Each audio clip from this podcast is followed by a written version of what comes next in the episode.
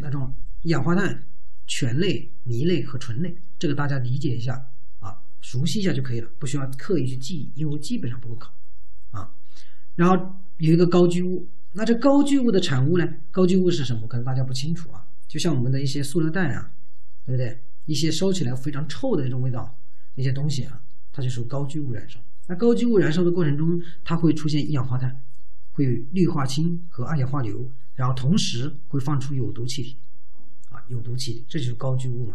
你会看到一些东西烧坏了之后冒了一种黑烟，很浓很浓的黑烟的时候，像我们的一些木材，它燃烧的时候，它烟是非常淡的，那叫非常的黑浓黑的那烟啊，基本上是高聚物啊。在这种燃烧的过程中，它就会有毒气体。那这三种大家可以理解熟悉一下就好了。在二零一八年考试的时候啊，考到什么呢？聚氯乙烯。它讲聚氯乙烯在燃烧过过程之后，它形成什么样的一个产物呢？啊，这里有无溶滴、氯化氢啊有毒和溶于水之后有腐蚀性。那这个大概稍微了解一下，因为一八年考过了，那后面基本上考的可能性非常少啊，非常小。啊，这是我们今天啊所有的课程内容了。啊，这个课程内容呢，就是我们要在理解部分的课程内容啊。这是我们今天理解部分的课程内容。那我们可以看一下，那下一节课我们讲物质形态分类和瞬间特点的分类。那有些同学讲说，哎，你这么讲了这么一点点就结束了这一节课程。那今天大家需要了解的就是你如何用它把它全部记下来，一字不落的全部记下来，对吧？我们会用到。第二个部分的解供电，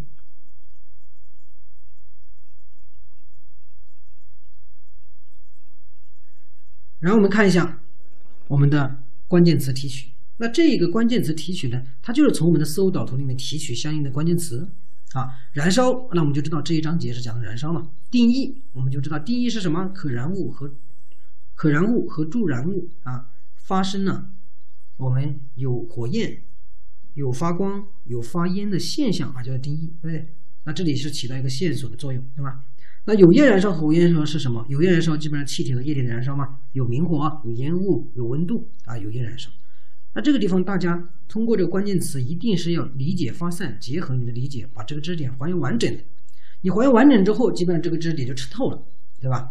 那无焰燃烧啊，就是刚才讲它们俩的区别，就是我们的明火。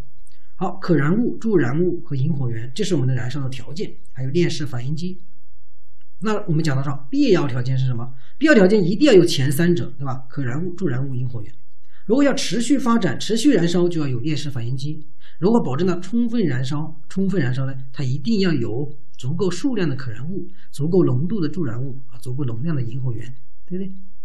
然后那就出来了。那闪点的话，我们大家只要知道，闪点就是。闪燃的最低温度，液体，对不对？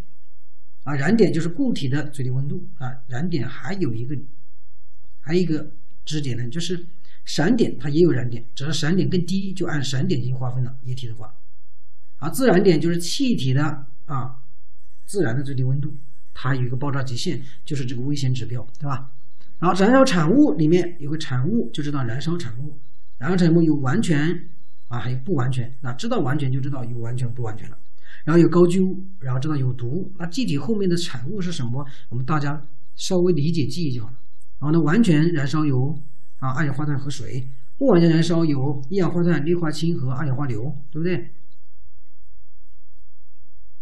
啊，我们的高聚物，啊，我们的高聚物就有一氧化碳、二氧化啊氯化氢、二氧化硫。那不完全燃烧有一氧化碳、醛类、醇类、醚类，对不对？那么有毒气体的话。有毒气体就是怎么在高聚物过程中有毒。那么讲到还讲到二零一八年那个聚氯乙烯是不是有无溶滴啊？氯化氢有毒，还有溶于水之后有腐蚀性。OK，就通过这个关键词，你就可以发散了，对吧？记忆宫殿呢，就需要我们把这些关键词转成图像进行记忆啊。为什么转成图像呢？啊，大家可以看一下我们的先导课啊，先导课就会讲到为什么这样去转图像，它的好处是什么啊？那么这样大家跟着课程去走，你就可以感受到课程效果。来看一下，我们第一个关键词是火焰燃烧，对不对？那燃烧，我们想一个火堆啊，可以把它放大一点看一下，你一定要看清楚它的样子啊。OK，我们看一下这一个火堆在这里，你看火焰燃烧的样子，有烟，对不对？有明火，是不是？有温度，你看里面都是通红的。外面全是木材这样的一个火堆，对吧？就是燃烧。那定义的话，你看就是一个钉子，用钉子去带一个钉。